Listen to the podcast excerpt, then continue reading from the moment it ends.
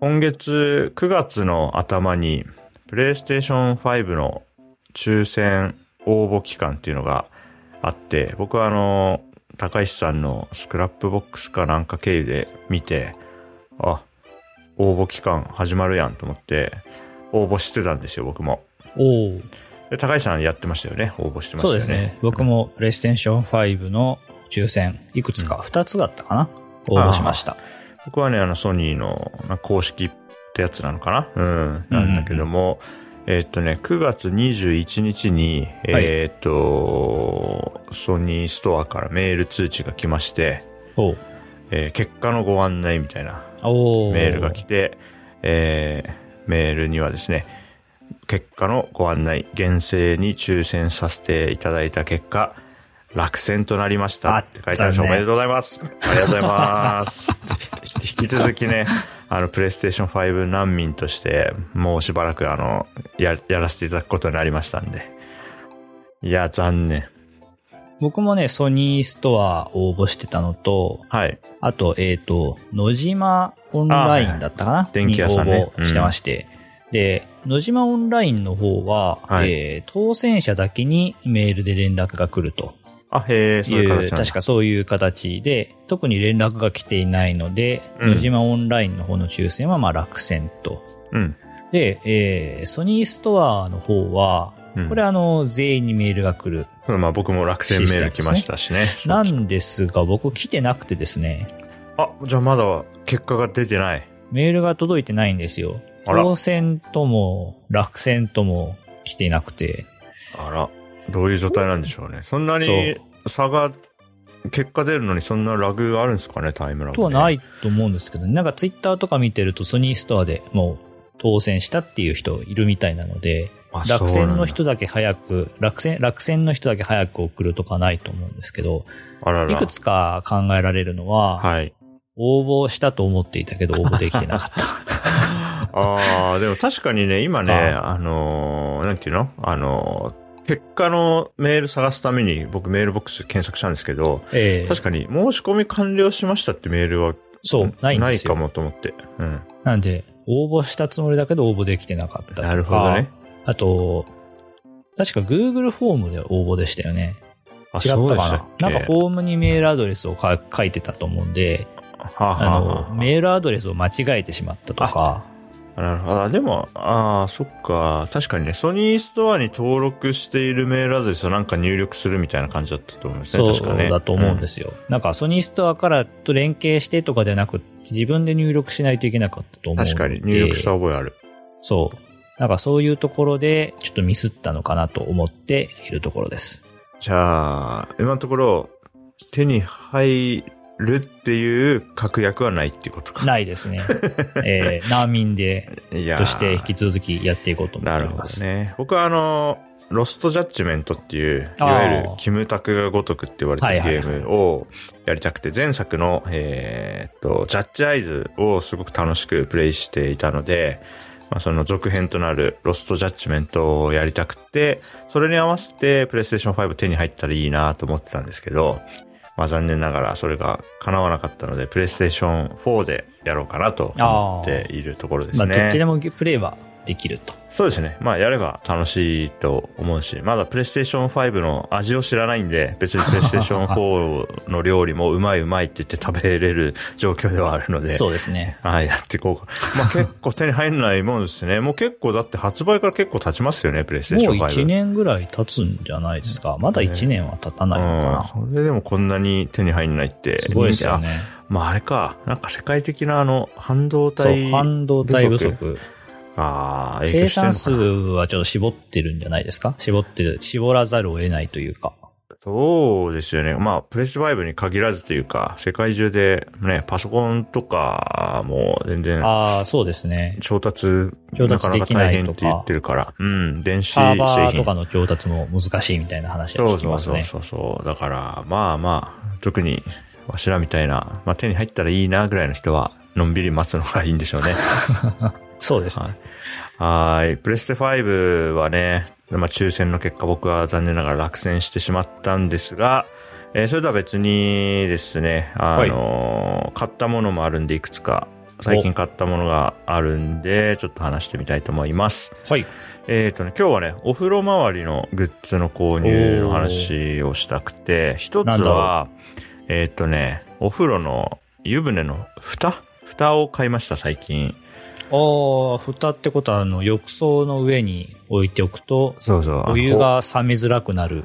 そうそうそう、保温効果があるっぽい、あれ。はいはいはいで、あのーまあ、4月にこっちに引っ越してきて、前の家では、あのーロールタイプの蓋使ってたんですよ。あの、くるくるって巻くやつ、まあ、ありますね。よくあるタイプだと思うんですけど。で、僕実家もあんな感じのロールタイプで、うんで多分妻も、うん、そういうのに馴染みがあったのかな。だから、なんとなくお風呂の蓋といえば、ロールタイプっていう多分先入観があって、大和だけには。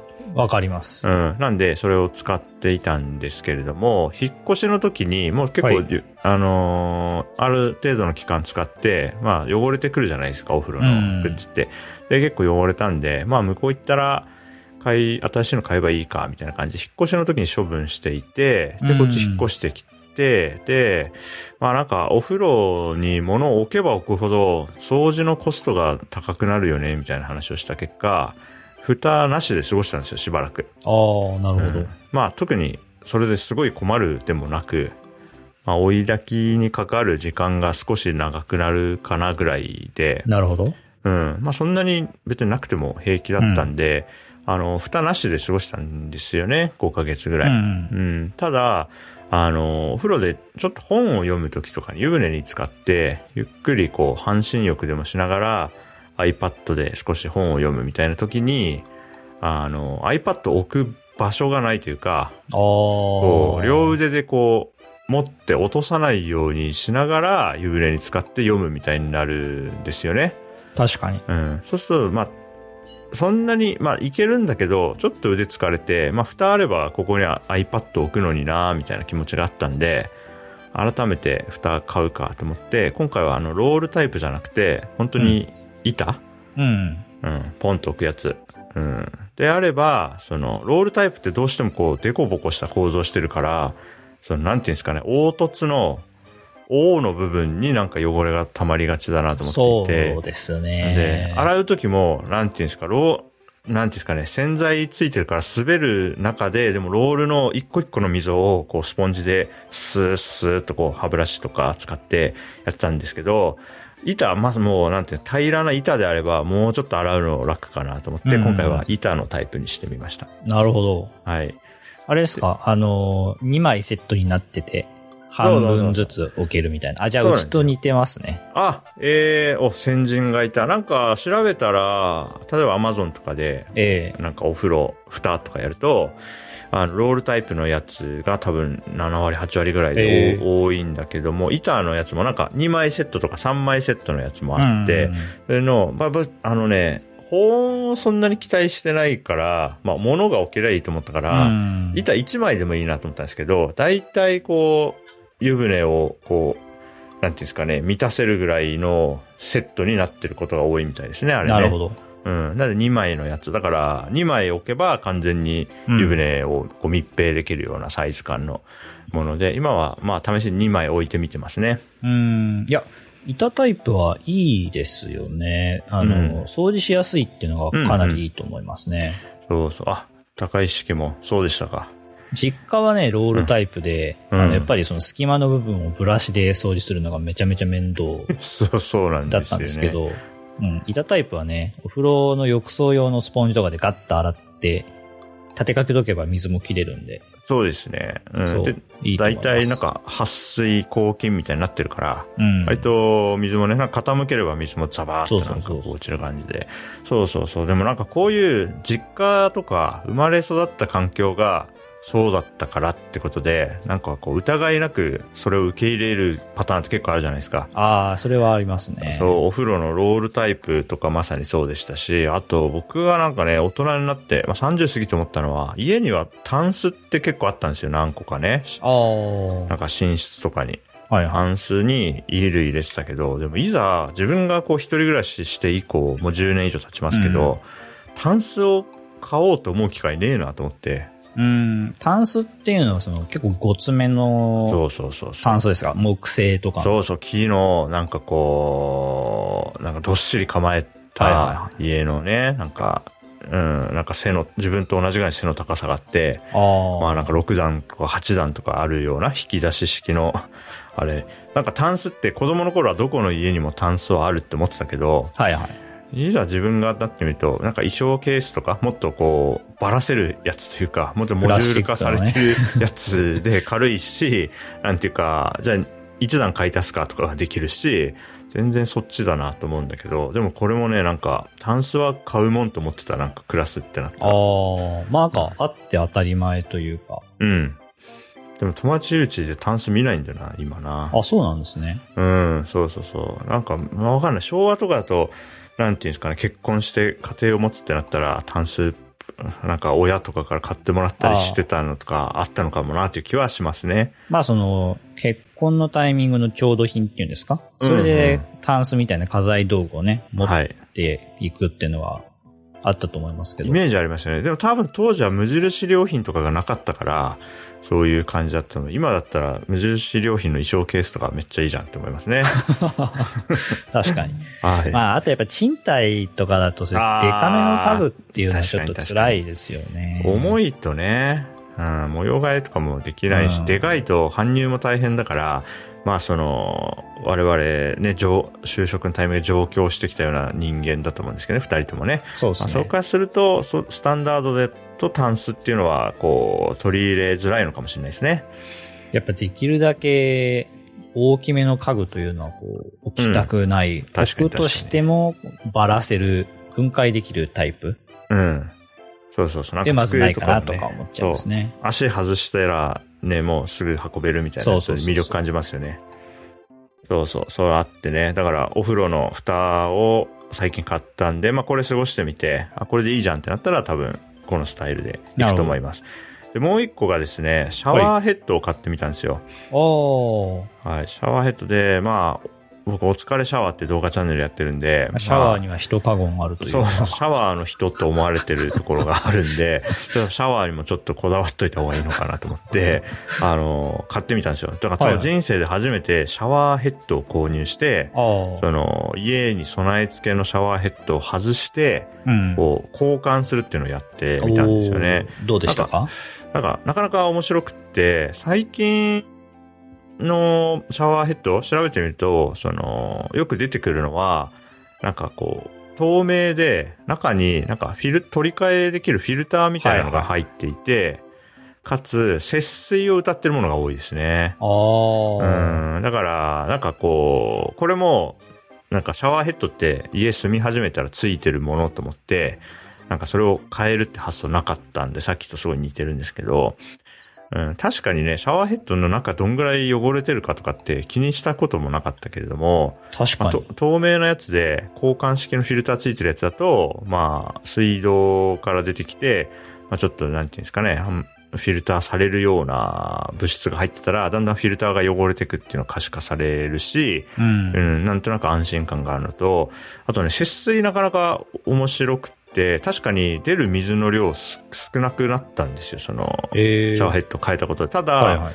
なんかこう、なんていうか、使う分には何にも困んないというか、今まで多分無駄に出過ぎてたんだろうなって感じる。体験になっていて、まあ、これもなかなか面白いですね。ええ僕もね、今の家だとシャワーヘッド変えてますね。あ、もう、もう何もかも先輩だったわ、高橋さんが。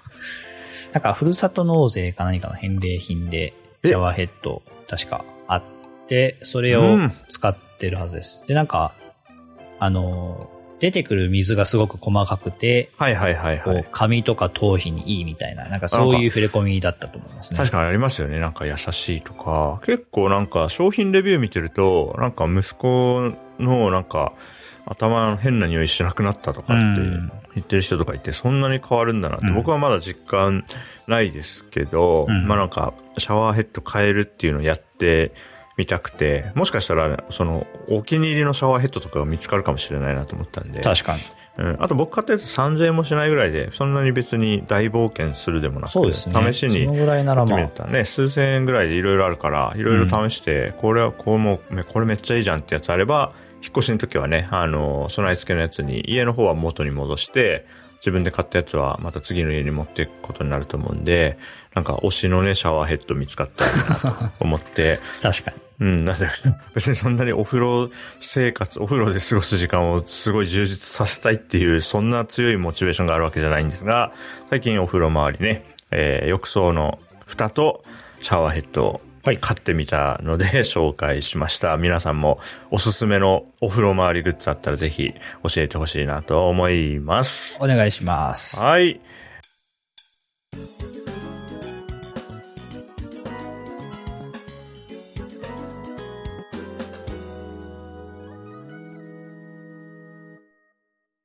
さあ、そんな感じで収録しているエピソード82でございます。気まぐれ FM は高石と順29が気まぐれに収録した雑談を配信するポッドキャストです。ご意見ご感想は、ハッシュタグ、気まぐれ FM、カタカナ8文字で気まぐれ FM か、お便りフォームもございますので、どちらからでも、ぜひぜひお寄せください。お待ちしております。こんにちは、順29です。こんにちは、高石です。はい、今回もよろしくお願いします。よろしくお願いします。さてさて、今日はね、えー最近、ちょっと自分の行動を客観的に見たときに、こう、ハッとすることがあったんで、えー漫画、映画、音楽という、うん。まあ、自分の日常の中にある、まあ、エンターテイメント、まあ、何かしらの作品を消費するっていうと、大体漫画か映画か音楽になるんですけれども、うん。なん、か、それぞれとの向き合い方が違うなって思っほて、うちょっと面白かったので、高石さんに聞いてもらって、高石さんはどうですかっていう話を引き出せたらいいかなと思って展開してみます。なるほど。はいなんだろう。まずね、きっかけとして、まず漫画。僕は漫画が好きな、エンタメのフォーマットで言うと漫画が一番好きなので、うんうん。まあ、おそらく一番漫画を読むっていうことに、こう、自分の消費活動の大部分の時間をね、使っていると思うんです。で、で、僕、今、あの、電子書籍派というか、漫画作品は、基本的に Kindle でうん。購入して、それを、えーっと、Android のモバイル端末か、まあ、iPad、タブレットの Kindle アプリで読むっていう、うんそういう生活なんですね。で、えーまあ、昔は紙の本を買っていて、実家には、なんで昔買っていた本は、実家にはまだ多分あると思うんだけれども、えーっと、実家出て一人暮らし、東京で一人暮らし始めて以降は、紙の本をもう、漫画はほぼ買ってないので、今おそらく家にはないのかな漫画の本は。うん。で、まあ、電子書籍書籍派です。うんで、最近、あの、いわゆる漫画アプリみたいなやつって、その利用者すごい増えてるなと思っていて、いろん漫画アな、プリっていうのは、ジャンププラスとかそういうそうですね、あもと、のですか？ピッコマとか、はいはいはい。めちゃコミとか、例えばうん。テレビ番組とか、ちょっとテレビつけて地上波映すと、結構漫画アプリの CM ってバンバンやってるなと思いますし、うん。あとは、そうだな、僕の場合だとツイッターのタイムラインとか見てると結構漫画の広告出るんですよね。うん。こんな作品が今、な今な、このアプリで無料で読めますみたいな。うんありますねあとはまあね、あと LINE 漫画でこれが面白いとうか、ん。漫漫画にはアンテナ張ってるんで、結構ウェブブラウジングしていても、なんか、お、お、面白漫画とかおすすめ漫画みたいな文脈で、いろんな記事でいろんな作品が紹介されてるのも見かけることが多いです。うん、でね、その時思ったのが、僕、漫画に対しては一定の思い入れがあって、漫画はこう読むみたいな、なんか、考えっていうほどしっかりしたものじゃないけど、無意識的にも意識的にも漫画とはこう接したいっていうのが、結構自分の中であるから、なんか、なんだろうな、Kindle に売ってないものにほとんど手を出さないなってことに気づいたんですよ。ええだから、まあ、このアプリ入れたら読めますとか、うん。このアプリ上で連載してますみたいなやつだと、なんか、あ、じゃあいいかなみたいな感じに、ちょっと面白そうだなって、こう、ストーリーとかあらすじ紹介されてるのを見ても、まあ、Kindle にないならいいかなみたいな感じで、結構ね、なんかアプリで漫画を読むっていうことに対して、なんていうか、抵抗感っていうほどのものじゃないんだけど、なんかフットワーク重いなと思ったんですよね。ええだから足軽じゃないなっていうかね、そういう 出た感じ出。た。足軽じゃないなと思ったんですよ。で、一方で、と映画とか音楽は、その漫画ほどの強い気持ちがない、ないから、うん。逆にフットワーク軽いなと思って、だから映画とかも、あ、ここのプラットフォームで見れるんだったら、じゃあ適当に無料期間もあるみたいだし、適当にアカウント作ってみようとか、はいはいはい。なんかね、なんていうんですかね、映画に対して自分のホームポジションみたいなのがなくて、逆。にいろいろ足が動くなって感じたんですよね。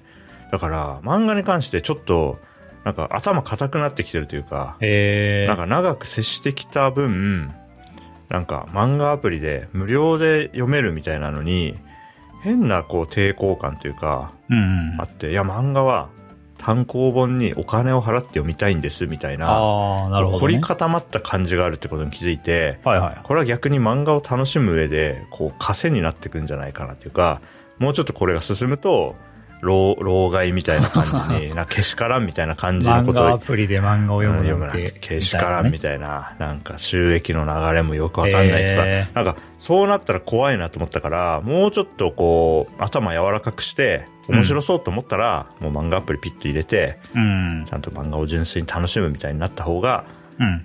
いいなって最近思ったんですよね。なるほうん。高橋さんはこう、どうですか？漫画アプリとかっていろいろあると思うんですけれども、ええそういうのってどういう接し方してますか？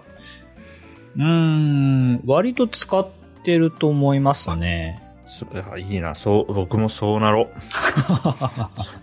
いや、なんかなんかそうなんですよね。まあ、あと、なんか購入して、その、自分のライブラリみたいなところに作品ストックしていくやつだと、まあ、あんま分散させたくないっていうのは、あんまあるはあるんですけど確、うん。一方でなんか、あ、ジャンププラスは僕もなんか入れてるんですよね。もともとええその週刊少年ジャンプを週で毎週買って読んでた時期があるんで、その時の名残で、まあ、ジャンププラスは OK みたいな、またこれも中途半端なスタンスになってるから、まあ、ジャンププラスで、あの、毎週更新される漫画読むの OK だったら、別に他の漫画アプリがダメっていう理由はもうないので、論 論理的にはね。確かに。うん。だから、もうちょっと広く、うん、いろんな流行りの漫画アプリとか触ってみて、まあ、そこでしか読めない作品とかもあるわけですから、もうちょっとこう、柔らかくしていきたいなと自覚しました、最近。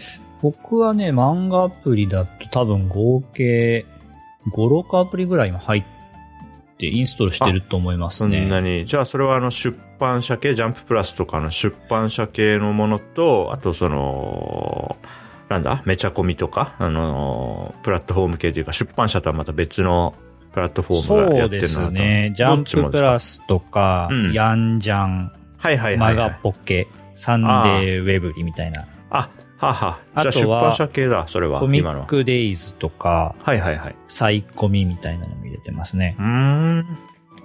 いや、一通りちょっと入れてみようかな。いや、なんか、LINE 漫画でしか、で連載中の作品とかもあるじゃないですか。あるはずなんですよね。確かにね聞くところによるとね。で、そういうのが全く、なんか、あ、まあ、Kindle にないならいいや、みたいな感じになってんのが、なんか、割とす、ここ数年そういうスタンスだったんですけど、あんま良くないなと思ってね。うん。結構単話で、あの、いわゆるコインを買って読むみたいなのもうんやったことありますね。うん面白かっえー面白くて、一気に読みたいなと思った時は、なんか、Kindle で探さずに、そのまま、そその漫画アプリ上で最新話まで読んじゃうみたいなこともしたことはあります。なるほど。いや、やろう。ちょっとやることにしました。あとはですね、はいはいはい。あのー、なんか、基本最新話とか、その、何話無料みたいなあると思うんですけど、漫画アプリだとなんか、それとは別にその、その、いその話ごとにコンテンツがくっついてて、そっちは有料だったりするんで、そこでお金を払えたりしますね。あ、へえ、そうなんだ。なんかあの、とくなんか1枚イラストがあって、それが、例えば、えーうん100コインみたいな。あ、へえ、あ、それ面白いですね。だから、漫画自体は無料で読めるんですけど、はいはい、まあ、ちょっとお布施とおまけみたいな感じで、なんか100円ぐらいを投げられるみたいな。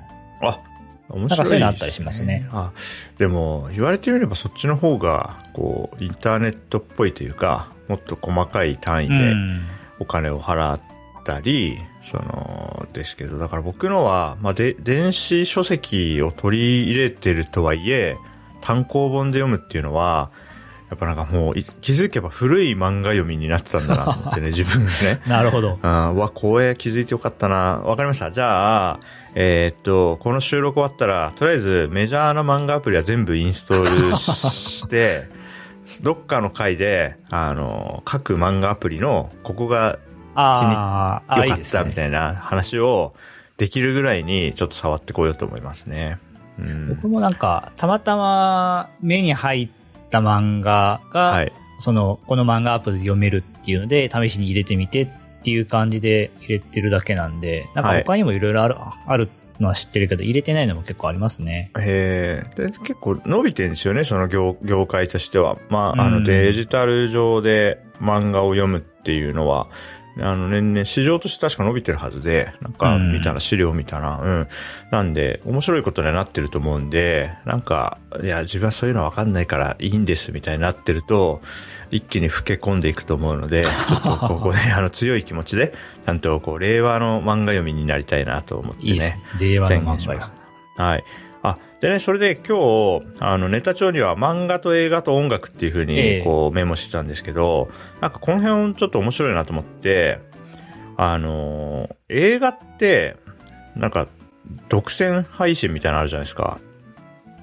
独占配信、それはその、オンラインプラットフォーム上でこの、例えば、マーベル系の映画がディズニープラスでしか配信、最初されないみたいな。そうそうそうそう。あるじゃないですか。あとは、Apple TV 上でドラマのその独占配信というか、まあ、制作元だからっていうのはあると思うんですけど、あまね、まあそういうのありますね。ね、あとネットフリックスオリジナルとか。ネットフリックスオリジナルとか。あとアマゾンプライムで独占配信とか、はいはい、まあなんかちょっと時間が経ったらどこでも見られるようになったりするのもありますけど、結構その映像作品の場合はどこのプラットフォームに属してるかっていうのが強くあるなと思いましてね。そういう意味だと、うん、うん映像系のプラットフォームで新しいものをなんかこう契約するみたいなのはちょっと僕は腰が重いですね。ああ、なるほど、なるほど。漫画に比べると、ね、月額有料制だったりしますしね。そうですね。うん。だから単純に支払い額増えますよね。うん。うん、まあそういう違いがあるからか、まああまり増やさないようにしたいみたいな、うん、こう、気持ちはあります。うん、うん。で、漫画の場合は、その、いわゆる出版社系のアプリだと、やっぱりその出版社の、なんていうか、ビジネス構造上、ジャンププラスでは、まあ、集英社の作品しか載らないじゃないですか。うん。うん。で、一方で、その、横断系というか、出版社じゃないところが、アプリの会社としてやってるところは、いろんな出版社のアプリを並べることができて、まあ、Kindle もそれだと思うんですけどね。うねうん。で、まあ、ここまでまだ話が出てきてない音楽って、まあ僕は Spotify 使ってるんですけど、えー、一番使ってるのは Spotify で、他にも、まあ YouTube Music とか Apple Music とか、いろいろ、なんちうか、いわゆるサブスク、聞き放題みたいなのあると思うんですけど、はいはい、音楽ってあんまりその、なんていうんですかね、権利者とプラットフォームの強い結びつきないなと感じていて、あここでしか聞けないみたいなのってあんまり見ないなと思って。なんか、有名アーティストが配信解禁みたいな時は、大体、有名プラットフォームだったらどこでも聞けるようになるイメージがありますね。そうそうそうそう。だから、Spotify で独占配信みたいなのって、あんのかな？僕があんまり疎いだけかもしれないけど。音楽だとどうなんでしょうね。大体、例えば最近だと、あの、ザードが、その、解禁みたいなのになって、うん、ちょっと前だとミスチルがとか、あるじゃないですか。うん、そういう時って、サブスク解禁みたいな報じられ方をしていて、うん、で、一方で、映画とか映像作品だと、なんか、ネットフリックスに登場とか、なんかそういう感じで、なんか文化の違い、まあ文化っていうよりはもうちょっと具体的に権利とかの話なんでしょうけど、なんか違いがあるなと思っていて、なんかそこで、ね、面白いなと思ったんですよね。なんなんでしょうね。映画の方が、うん、あのプラットフォームオリジナルなものを作るっていうのが先行していて、今後音楽にも来るとかあるんですかね。Spotify オリジナル曲をこの特定のアーティストに依頼して作ってもらって、Spotify でしか聴けないみたいな。うん。でもこれなんかすごく難しくて、音楽って、なんか多分漫画と映画に比べると、一番こう、アンビエントな性質が強いんだなと思って、だつまり、お店で流しとくとかあるじゃないですか、音楽って。ああ、流しますね。BG BGM。そうそうそうそうお店の BGM。で、その時に、なんていうんですかね、あの、Spotify でしか聴けない音楽を店で流していいのかみたいな話が出てくるのかなと思って、確かに。だから難しいんでしょうね。なんか、その、独占するというか、囲うのが難しいんでしょうね。音楽っていうものが性質上。うんなるほどね。うん、そうそうそうそう。だから、漫画は、なんか出版社みたいなところと、一定の結びつきがありつつ、出版社とは、うんあの、つながってない横串のプラットフォームもある,、うんあると。で、映画、映像作品は、割と最近はそのプラットフォームが、その制作スタジオとくっつくっていう流れが強くなってるように感じますね。ネットフリックスオリジナルとか、まさにそうだなというか、まあディズニープラスなんかも、その制作と、あの、ディストリビューションを抑えたいってことですもんね。うん。音楽だけは、なんていうんですかね、作るっていうことと、なんかこう、流通させるってとこが結構独立してるような。印象があって、それはそのコンテンツの性質からそうなってるのか、うん。だから、まあ僕は Spotify 使ってれば、大体、ああ、それ Spotify だと聞けないんだよねってなったことがないから、ほとんど、たまになぜかこの曲だけ配信してないみたいなのがある気もしますが、うん。そうそうそう。面白いですよね。うん。あもう、うん、今後でも出てきても不思議じゃないと思いますけどね。Spotify うん。独占契約で配信は Spotify だけみたいな、どうなんだろうな。ね、でもそうなった時に、テレビとかで流せるのかみたいなのがよくわかんないですよね。テレビとかで流すのは OK だけど、その、配信、えーサブスクで聞こうとすると Spotify しかうんうん使えないみたいな。なるほど。それをアーティストが嬉しいのかみたいなところにも絡んでくるのかな。そうですね。うん。だからアーティストからすると、みんなに聞いてほしい。まあでもそれは映画も漫画も同じっちゃ同じですもんね。多くの人に届けたいっていうのは。まあ、Spotify、そのお金の話になると Spotify でしか聞けないけど、まあ限定配信な、限定配信なんでちょっとこうアーティスト側にお金が多めに入るみたいな。そうですよね。多分独占契約料みたいな感じになるんですかね。うん。っていうね、なんか、性質がちょっとずつ違うんだなってことを改めて思ったのと、で、まあ今話してて思いついたのは、あとは、ゲーム？ビデオゲームなんかは、もう、なんていうんですかね、ゲームをプレイするためのハードウェアみたいなのものが、うん。まあ、プレイステーション5とか、ニンテンドースイッチとかっていうのが、もうそこはもうがっつりプラットフォームと紐づいてるってことですもんね。ハードはそうですよね。そうそう。漫画とか映画とか音楽は、まあその、コンピューター上のファイルで言えば、まあ JPEG だったり、うん MP4 だったり、MP3 だったりするから、まあ特にどこでしか再生できないとかって起きにくいですけど、うん。ゲームはもうそのプラットフォーム用に作るって感じになるから、まあそのクロスプラットフォームなものもあれど、もうさらに、なんていうんですかね、技術的にプラットフォームと結びつきがさらに強いんですね。まあそうですよね。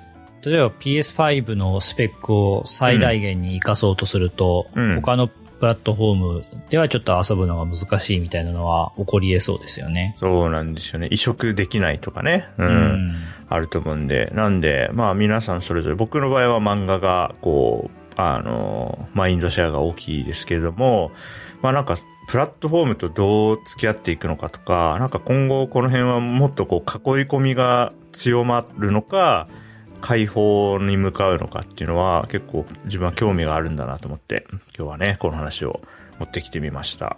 はい。うん。音楽は高橋さんはなんか、ここのサブスク使ってるとかってあるんですか？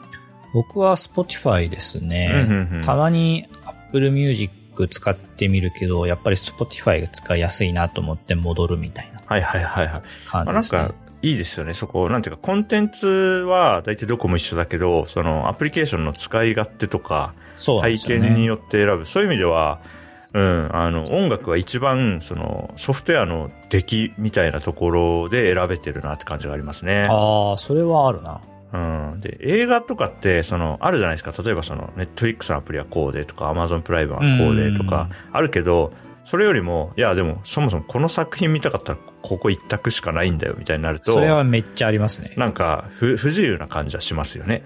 そうですね。うん、僕はその、マーベル系の映画好きなんで、はいはいはい、そういう映画とかドラマを見るために、ディズニープラスを契約して、はい。まあ、Fire TV 上でアプリで使ってるんですけど、はい。まあ、ちょっとディズニープラスのアプリは使い勝手いいとはちょっと言えないかなと思っています。ああ、なるほど。だから、その、ソフトウェアの出来みたいな勝負と、コンテンツの魅力みたいな勝負があって、そうですね。なんとなく僕は、ソフトウェアの勝負を好んでるんだな、きっと。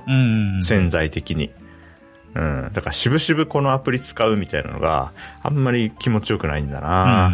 うん。うん、まあ、今後、なんか、で、これがなんか、業界ごとに、その、そのコンテンツの囲い込みとか契約のルールがあって、まあ、それがすごく面白いなと最近気づいたので、えー、ちょっと話を持ってきてみました。いや、面白かった。結構違いがあるもんですね。うん、そうですね。あんまり気づいてなかったというか、意識もしてなかったんですけど、うん、まあなんか漫画アプリなんか自分手出さないなっていうところから、いろいろ考えたらちょっと面白かったんでね、まあ、ここで話してみました。